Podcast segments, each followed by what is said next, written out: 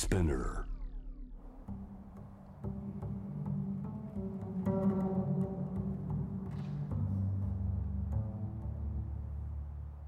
藤原信也新東京漂流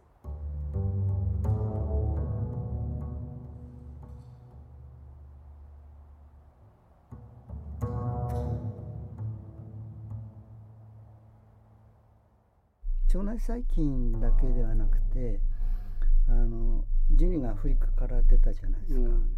それで結構いろんな根結してるんですよね、ええ。例えばネアンデルダル人えがあのずっと20世紀の間は一応論争があったけど根結してるわけがないえあひどい研究者になってもあうん。いや、やる気が起こらないからっていう、ね、言い方をあのちょっと違うものだからそういう言い方でいあの科学的じゃない。まあ科学的かもしれないネアンデルタ人が出てきてえー同居したことがあるんですよ。中期近東あヨーロッパでは。ネアンデルタール系のクロマニオンあクロマニアンと、えーあと、まあ、ホモ・サピエンスですうね、ん。が同居してた同居しては同居してたらばやっぱりまあ同じ近い人間だからやったんじゃないかっていうのが言ってたんですけども、うん。実際に遺伝子レベルの調査が20世紀 ,20 世紀になって分かって根結してたってことが分かってで我々にも2%あー。あるんですあよ。ー。で面白いのはアフリカ人はゼロな彼らだけなんですよ純血のホはい。モ・サピエンスは。なぜかというと隣人だったのは中近とヨーロッパでで、うん。アフリカ出るまではうん。遠く離れてたんで根血のしようがなかったんですね。だから彼らは純血なんですよ。で我々は純血じゃなくてあのネアンデルタール人が2%が入ってるんですね。じゃあ近隣でありながらかなり種が違うものがこうセックスするっていうのはえけ結構やっぱりあの冒冒険ですよね。え冒険だけどそういう冒険っていうかなんかよ多分そう。すやっぱ好きにならなきゃえあかんですけどね。そうです人口が少ないからああそうですまあいいかって感じ そのあたりの現現場を見てみたい感じですね。見て。みたいですね。あ多分区別もしなかったかもだってそのなんていうか例えばまあ白人と黒人が、うん。その一緒にいたら、うん。やっぱりそれ以上に近いそれよりは近いわけですからそれより以上に近近いしはいそうですね。うんうんだからそのやっぱり有利な特質もあるんですよ、うん。寒さに強いとか、うんうんだからアフリカ人って寒さ弱いですかうん、ら。あなるほど。あと面白いのはスポーツ運動能力すごいじゃない。ああはいあのだけどあのそれで、まあ、バスケットにしてもあの陸上にしてはいはもすごいじゃないですか、はでも登山家いないんですよあ。あ 8000m 登った人いないんじゃないかっていうぐらいにはあ。有名な登山家いないんでだ高度に弱いじゃない。寒さに弱い寒さに弱い。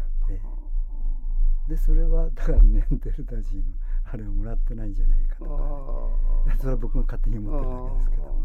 確かにいないんですよ。でただそのこ白人が生まれたのも新しいんですよね。あそうですか。例えばあのラスコーっていう、はいはいはい。何年か前にあうん。こう45年前にラスコー展って科学館でやっていて、であれはあのなんていうかレプリカなんですね。だラスコー2って言ってるんであ本物はあのフランスにあるわけで。本物持ってこれないからうん。レプリカ使ったんですけども、その時に実は人形も作ったんですよ、そのうん。その時書いた人たち、はいはい2万人時代のラスコー人、うん。それが白人だったんです。フランス人が作ったから でもその時に人類学者から非難があその時まだ黒人白人なんかできてねえじゃないか。できてなかったんですよ。だからたかだかここ1万数千年前にこう白人っていうのが生まれたんですあね。ああ白人の歴史はそんな浅いんですか。ですね。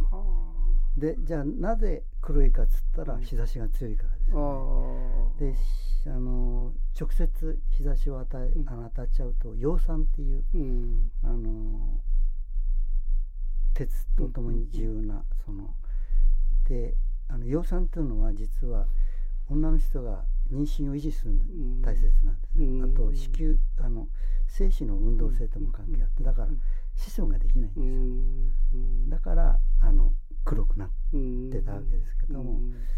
でだからフランス人も日本人も全部アフリカ出る時は朝黒かっあー。全全部。でひあの北の方に行った場合に黒いままだったらどうなるかっていうと、うん。実は紫外線ってうん。毒なんですよあね。あはい。だけど全くないと困るわけですよ。はい。でなぜかっつったらビタミンの中で A も B もあの K もみんな自分で作れないから取るしかないんで、うん。うん。作れるのがビタミン D なんです、うん。皮膚で作るんですよ。そその時紫外線が必要なんですだからし黒いままの人は滅びて骨骨軟化症とかうん。あの来るようになってうん。発火要するにあのアルビオですね。うん。になった連中が生き残った生き延びるためには発火していくいやじゃなくて発火したやつが生き延びあた発火したやつがいるええ。はだから白いだけでそれも高くこう2万年よりもっと前。この前うん。23年前グルジアでその遺伝子が見つかったええ。9500年前。はだからほんい700万年の人類歴史の中でここ1万年とかね。あですからい。いかにあの色肌の色ではい。お前劣ってるとか優れていいかバカバカしいかね。一番最初の、え700万年の中の1万年ですか？え、だから農耕と同じもうですよ。新米ですよね。新米ですね。農耕と同じですよ。は農耕も1万とか1万ああ2000ですね。ねだから大体同じ時期なんですそれその1万年もう本当わずか最近できた人種、ええ。でエスキモはなんで白くなんねんのか。って彼彼ら5 6千年前に北行ったからまだこれから白くなんですけども。でなんないはずなんですよ。やっぱりこれだけあの文化が違ってきてみんなねあのあと栄養も違うし。うん。だから食べ物でビタミン取れ取れますからね。うんうんうんだから彼らは白くはなんないただ今そのコロナがものすごく蔓延してこう死者数感染者数が多いのは大体白人系が圧倒的に多いですよね。はいはいでそれそことなんかそのまあこれはなかなか謎で難しいと思うんだけど。アラブここの前そういう話を聞いてアラブ言うとこうあのこう人類の移動がこう行って北行った人まあそまあ北に行った連中がヨーロッパ行ったわけですね、でもこっち来た場合に昔はそのオーストラリアとかあのニュージーランドメラニアシメラニネシアの人たちは海岸をアラビア半島インド、海岸部をとっとと行っちゃって、はいそれで5万年ぐらい前にオセアニに着いたうん。言われてたんですけども、でその根拠もあるんですけど確かに言われてみると我々アジアに同じアジアでも彼らはアフリカ人に似てますよね。アボリジンとか、うん。ニューギニアコーチ人とか、だからとっとと行っちゃったからっていう。あで最近はその研究者で、まあ、本当かどうかっていうのでマップを作ったんですよ、うん。どのぐらいに人類が散らばったか、ずっと結局ねこう、まあ、これも仮説なんですけどもこう彼らがとっとと行って遅れた中国とか日本人たちは似てるわけです。彼らと比べて、うんだから遅れて散らばってきたって言ってるんですけど、今は分布を見ると大体4万5 6千年ぐらい前に全部散らばってるから、そうするとある時にパッと散らばったっていうね、が今こう言われていて、そのヨーロッパに行った連中がいるけどもあのヒマラヤのこう山麓通って来た連中の中で南に行った連中とそれからあの日本に来た連中、それから中央アジアに来た連中。とそういうふうに分かれるっていうんですね。であの人たちはもともとはこっちの方にいたんだ。オセアに行った人たちは、だんだんあの教えられてったんじゃないか中国の方から来た連中。だからこのインドネシアの人たちは結構流行してますよね。あの人たちはだからバッとオセアニアの方に近い人たち。ああなるほど。の,、まあ、西あのむしろインドネシアの西の方の人たちはももともとね、うん。スンダランドってうん。インドシナとくっついてたんで、はいそっちにうん。あの近くて、そのこっちあのヒマラヤの山麓通ってきた人たち、うん。だからベトナムとかはやっぱり中国に近いわけですであのあの辺ですね極東とか、うん。これ少ないのが、うん。まあ、インドネシアとあとインドはかなりねこううん。前にしてるんですけど、でインドインドネシア、えーオセアニアが一つの流れじゃないか。ああなるほど。だそういうのをこの前話あの聞いてて、うん。はこれ合ってるじゃないかっていうね あのなんていうか人類の拡散のね。へえいやそこまで壮大な人類の流れとそのコロナウイルスの感染率と死亡率っていうのをこう研究するしすると、まあ、結構興味深い話ですよね。まあそうですね。だからさっきの腸内細菌も面白いですよね。うん。でその遺伝子も面白いですよね。だからいろんなことが複合的に合わさってうん。そういうこういびつなねえことになってる可能性があるんですね。ーで面白いのはその新大陸の先住民たちなんですけども、本当にこっちは本当にとっといて行っちゃったんです、うん。要するに南下してから1万年でうん。あの最短南端まで行っちゃったんですよ。だから面白いのはさっきヤノマミっていう先住民、全員血液型大型ですかほらだから血液型で性格争うあ占うのバカバカしいことがみんな同じかよヤノマミやってなっちゃう。うみんな大型ですか？え？みんな大型。おおみんな大型。で,、えーで先住民たち南米はその100%大型もいるけど、まあ、でも8割9割は大型なんですよ。へで遺伝子の型も似てるんですよね。えで日本人もそれに近いんですよ。あで日本人は中国人というよりもチリの先住民に近いんですねー何何？チリのあ先住民。おでまああっちからこう日本に来た連中もいるけどー紅崖を渡った連中とっとと行っちゃう連中がまあこっちは早く分かれちゃったわけですよね。でだんだん分かれてくるんですけどもで要するに進化の系統ってそうじゃない。うん。昔分かれた方があの方がお互いに近いけどどんどん離れていく。はいで最初に別れちゃったからヨーロッパ人ちょっと違う。アフリカ人はもうそその前に別れちゃったから違あ。う。でアジア圏の中でもだんだんどこで別れたかで、ーうん。まあ、インドとかイインドネシアオセアニアはこっちの方でちょっと違うっていう。いやそれはまあ血液型も一つのキーワードえ。だろうしまあ人類のそのこの文化のね仕方の中で、インドネシアとインドとそのずっとつながってるこの一つの流れと、全くそれと別の流れによってそことウイルスがどういう干渉をしてるかっていういろんな方程式立てるとなんかこうこうパズルみたいだけどちょっとなかなか興味深いですね。でその食べ物で分かれていくのはむむしろ新しい時代ですよね。あのだからす全部が最終使用民だったのが、うん1万年前からあの農耕が始まるところに牧畜を始めて、はいはいはいそれによって食べ物がガラッと変わるわけです。でその中であのああのこの前言った、えーミルクを飲むかないか、話聞いてちょっと興味深かったんだけどそのいわゆるあの、えー人類は感染の歴史というふうに言われてて、ええーまずそのまあ定住して、えー牧畜始めたことによって動物と接触したことによってそのおウイルスに感染して蔓延して一つのパンデミックが起きたはい歴史が、まあうん。随所にあるわけですよね、はいはい歴史の中に。はいでその話はまあよく聞くんだけどそれがあのミルクを摂取してそ直接まあある意味でその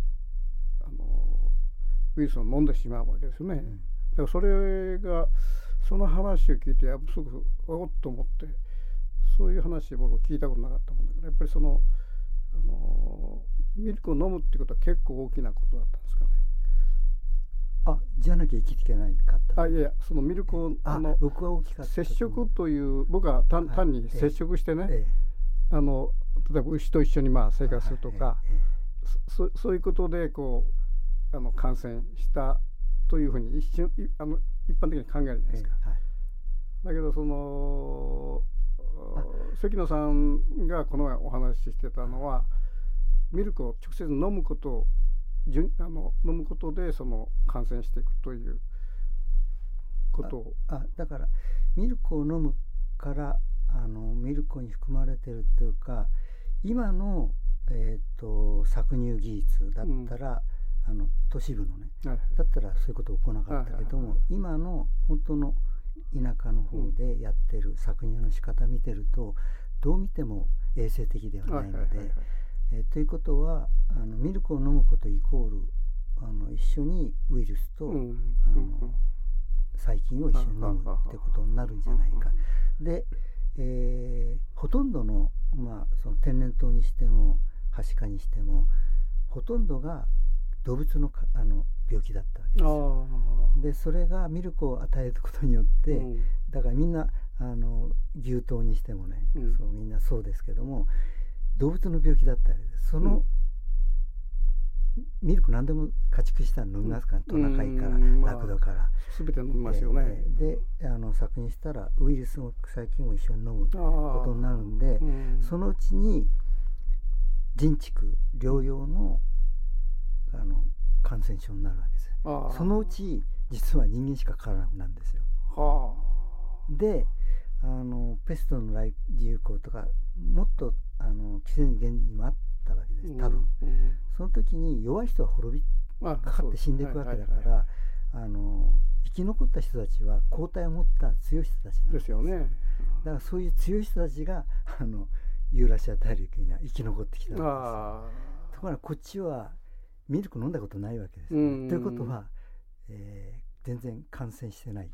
あはははだ事実感染症がなかったんで、うん。それであのピサロがこう来た時に、あの実は内戦状態だったんですね、うん。兄弟で争っていて、で弟の方がエクアドルの方うん。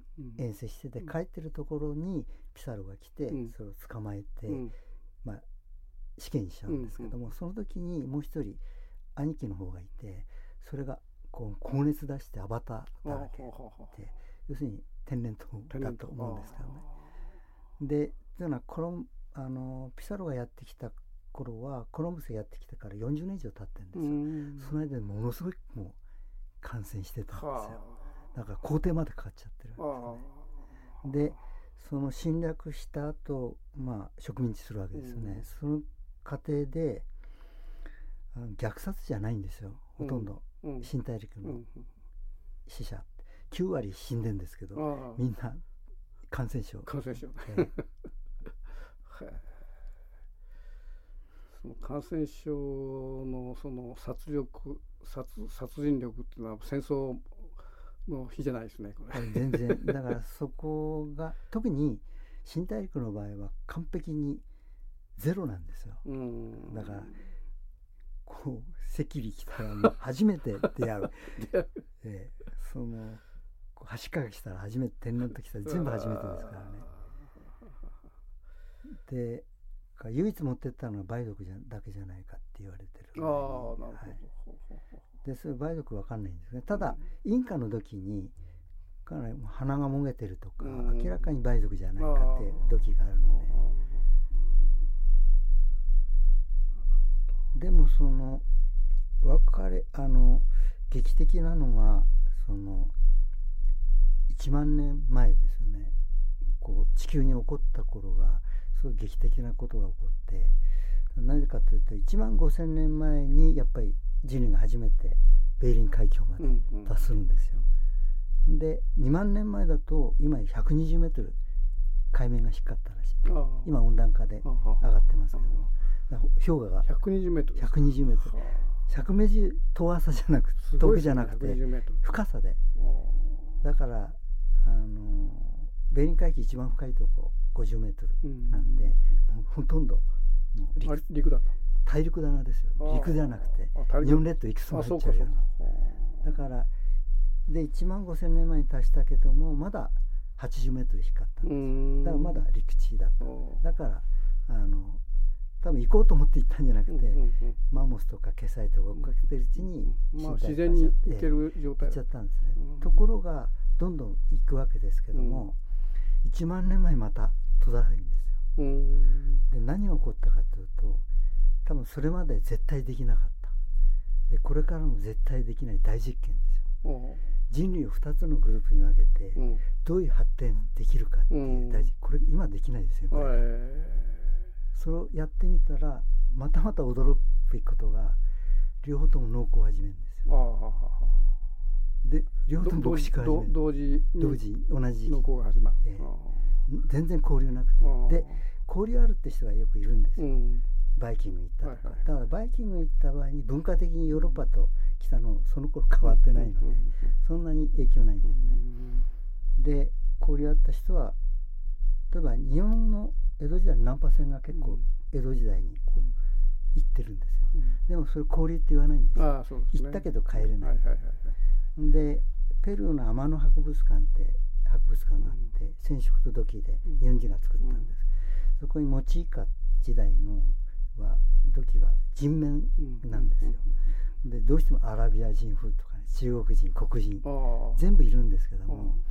でこれもやっぱり同じだと思う、なんか流れ着いたかもしれないけど帰れない。だから交流は僕はななんかだから交流あったらトウモロコシじゃがいも唐辛子がいかないがないと交流なかったと思ってるんだから独立できたから全く違う、あの形で、作物も全然違いますから、ね、作物農耕で牧畜でもこっちはリャマアルパカと天竺ネズミだけですから,、だから違うんですけどもでなおかつピラミッドも祭壇も両方作るんです、えだこれ何でしょうかねっていう。同時多発的に、あのよくあのなんていうかあの猿の芋洗い猿って言いますか。あのどっかの淡島だったかなあの猿。麹島宮宮あ麹島か、はいはい、その芋を洗って食べると美味しいっていうことがあの塩水で洗って食べると美味しいっていうことが発見するのはこここ小猿なんですよね。はいはい、で小猿はもうやっぱりそういう意味じゃ能力規制のこう、あの終戦取られないで洗って食べたと。そうすると芋洗いザルがあっちこっちで発生する全く交流のない場所でね、ええ、同時同時的に多発的に発生するっていう。なんかあれは今の話とすごく共通項あるなと思ったんだけど。面白いのはあのまあコロコロって転がって砂まみれだったうん、あ砂まみれがコロコロって海水使ったら、まあ、小樽が拾ったら美味しかったっていうのが、でそこにいる親たちもえ？っ と思って真似するんですけどもところが面白いのは麹島全体ではじゃあさ全体に伝わったかってそうじゃないんですよ、丘の方にいやあの内陸にいる連中は結構時間経ってからあそうですそれはなぜかというと言葉だって要するに人間だったら多分瞬く間に広がったけども、やっぱり見た連中だけがやってる、であそこ行って砂あのジャリジャリあの砂だらけになったやつを洗って食べたらいいよっていう言葉分節言語ができてないからじゃないか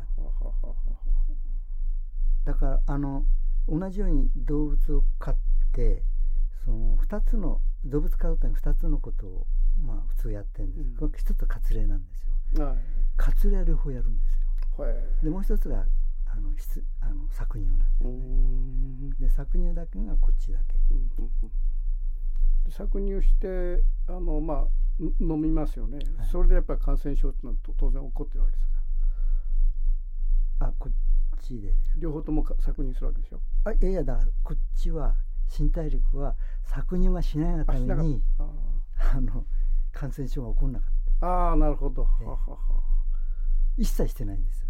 搾リャマアルパカ、はいはいじゃあミルク飲むっていうはい。あれはなかった？なかった。食生活で面白いのはあの新大陸からあの羊が行くんですよね、搾乳しないですね。はい少なくとも先住民は。それはミルク飲まないあだからミルクは牛を飼うようになったから牛牛が牛乳のためにあぎまあうんミルクのためにあるっていう。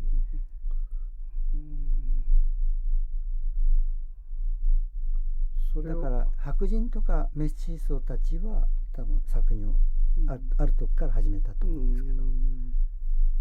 それ搾乳してそのミルクを飲むことは感染症を呼び起こすという彼らのあそれは全然知らないと思う。知らない。たまたまはいだそれをいやけ経験しながらこれやばいぞっていうことはならないんですかね？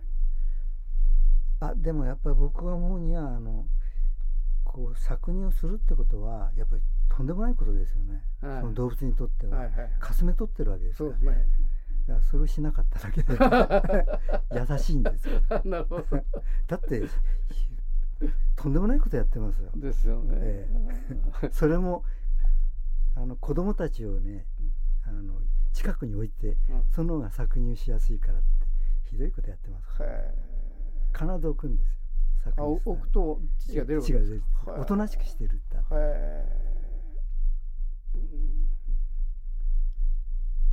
まあ人類のそのなんちゅうか罪はそそういうところ起きてですね。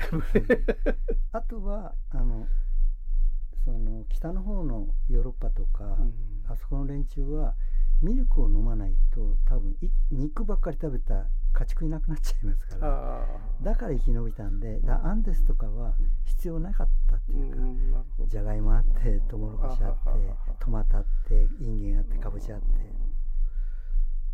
まあ、本来赤ちゃんが飲むべき、ええ。ーミルクえをはい、人間がかすめ取って飲んだ、これあのアダムがリンゴを食べると同じぐらいの ええこうこそうですね。これ罪ですよね。はい。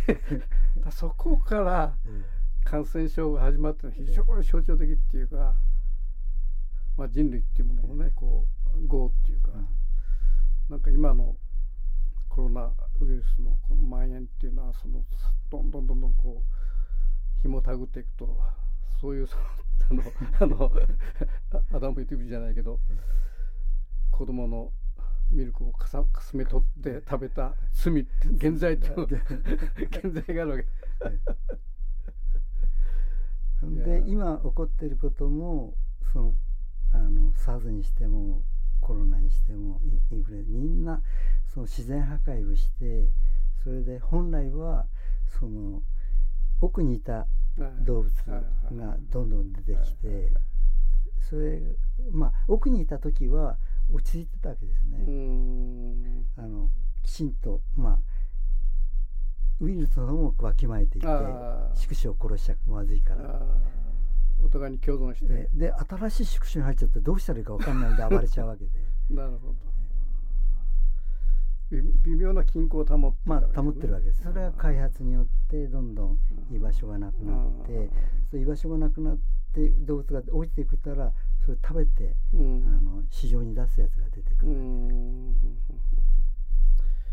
まあ今クマとかあのイノシシとかいろんな野生動物が街にどんどんどん降りてきてるんですはいそれと似てますよね。似てますよね。どんどん、まあそれは結局人間自然破壊してるから、ね、はい。当然クマが街に降りてくると、はい。それと今の話と全く同じですね。クマはもう一つクマとかイノシシ特殊な事情があるみたいで、えーっともちろんあの奥山を荒らしたからうんうん。で出てきたってのもあるんですけど、出てきてもマタギの村とか来ないですから。で三ちゃん農業になってうん。父ちゃんいなくなったの鉄砲持つのが。だからじいちゃんばあちゃんと母ちゃんでやってるからイノシシクマたちは芋食ってみたらうまいわけですね、うん。それで追いっ払わないんですよ。うーん。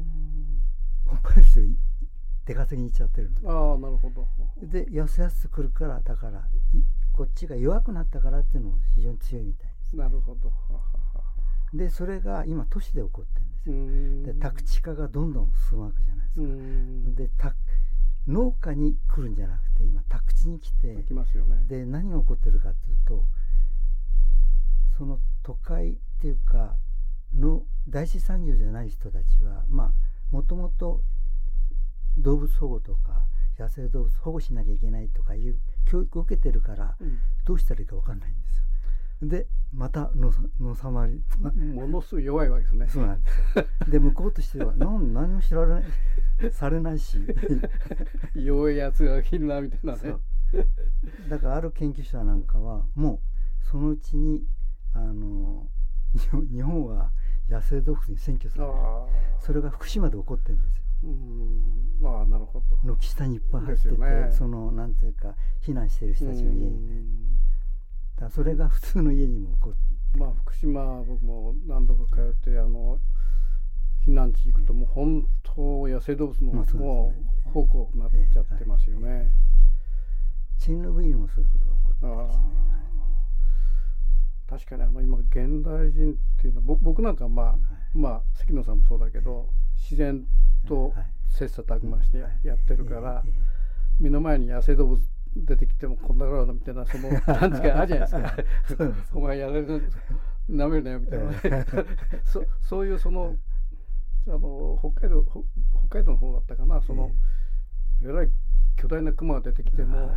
その一人の親父がいて「お前来るなよ」みたいな言ったら本当に来ないみたいな そういう親父いるわけ知床で。そうそう。海でねそうそう。鮭をく熊が食いに行くんだけど。うん。待て待てお前そこそこから来るなみたいな。はい。その迫力っていうか、なんていうかまあある意味の気合ですよね。それはもう当然動物は感じてここのあいつの気は強いなっていうことで、そこから止まっちゃうみたいなのがあるじゃないですか。でまあ当然僕らの世代もそういうまああの自然と接触したり動物と接触してきてるから割と動物に容赦しないところがあって僕なんかも、はいあの例えばあのこれは笑い話なんだけどもあの宮島にっていうあるでしょ鹿がたくさんおるとこ。であのその、えー宮島に渡るうところにその穴子穴子飯があるわけですよ。はい弁当穴子弁当が非常に美味しくても有名なんだけどそそれを買って宮島に渡ってそこで穴子飯を食べるのがまあ一つのなんかスタイルになってるんだけど僕も穴子飯買ってあの灯籠の横で座って食ってたらですねもうねあの鹿が完全になめき舐めきっちゃうんですってそのあの観光客を。こいつら弱いって分かってるから。でこうぐんぐんぐんこうなんかあのつ角のないのも分かったけどこうもうとにかくガッと押してくるわけですね。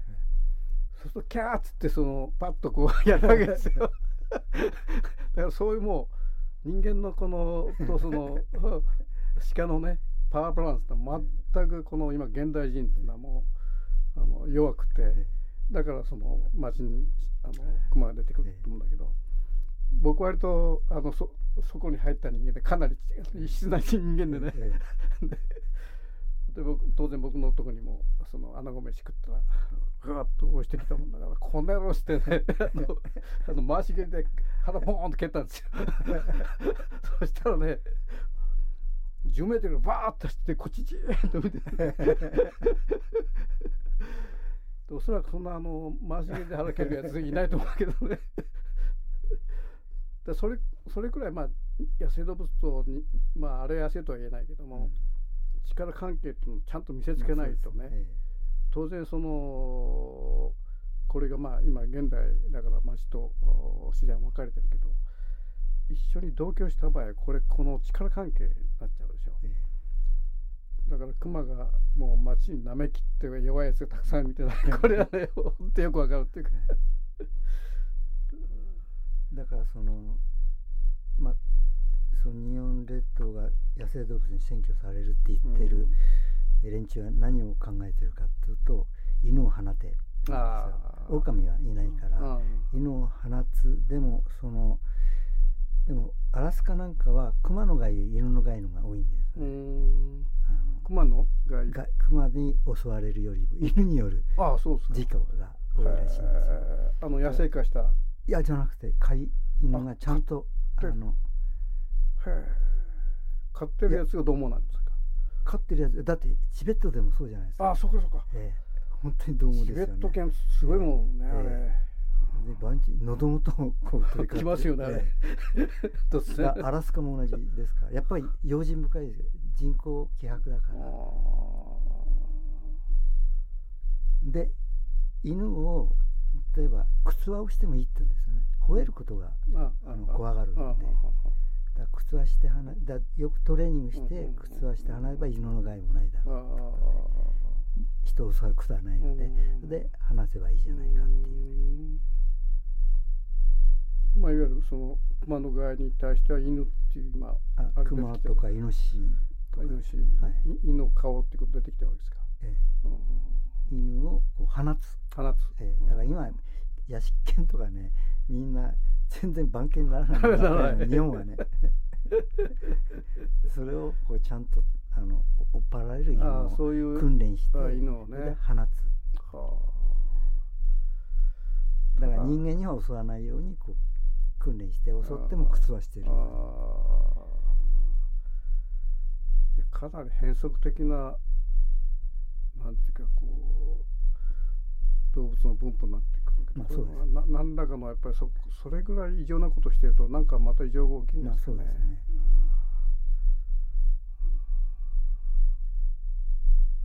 なるほど。福島の場合はね野生動物がもういろんな変異を起こしてるんですね。あそうですか、ええ。おどういうどういうふうな？あのまあスズメでもあのあツバメかこう文様変な、ああの放射能でね、えー放射あ能はいはいはい。それはあのツバメに斑点が出てきてるのもよく僕はもうあの日本野鳥の会の人と一緒に行ってけんあまあいろいろ調べたんだけどあのまずあの彼らが放射能に汚染されてるかどうかを調べるのは糞なんですよね。だからまあ鳥って一塊になってそこで糞を垂れるでしょでその近辺10メートル範囲内の土を集めてそれ攪拌してそれをその、えーカウンターで測るということをやってるんだけど相当出ますね数数値が。いまだに。えだから鳥の中には相当濃縮されたあの放射能があるわけでそれがツバメのこの尾っぽがはあのい一本しかなかったりとか。からその、まあ、白い白い斑点特徴なねあれが出てきたりとか。おそらく今からそういう野生動物のウォッチするといろんなことが出てくるんじゃないですかね。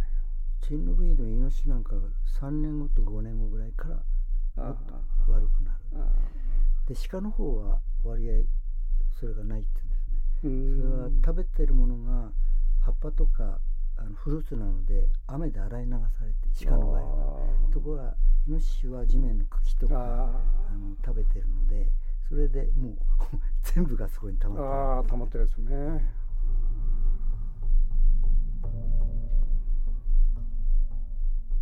いやあの僕も何度もあそこか通ってるけど、あのもう無人の全く物音一つ一つしない街に入入ってうろついてると突然あの大きな工場があってですねそっからね100羽ぐらいのねあのカラスがうわーっと出てくるんですよ。これ不気味です。なんかあのエイリアンみたいな形でねあほんとカラスがもう完全に工場を巣にしちゃってたりとかですね。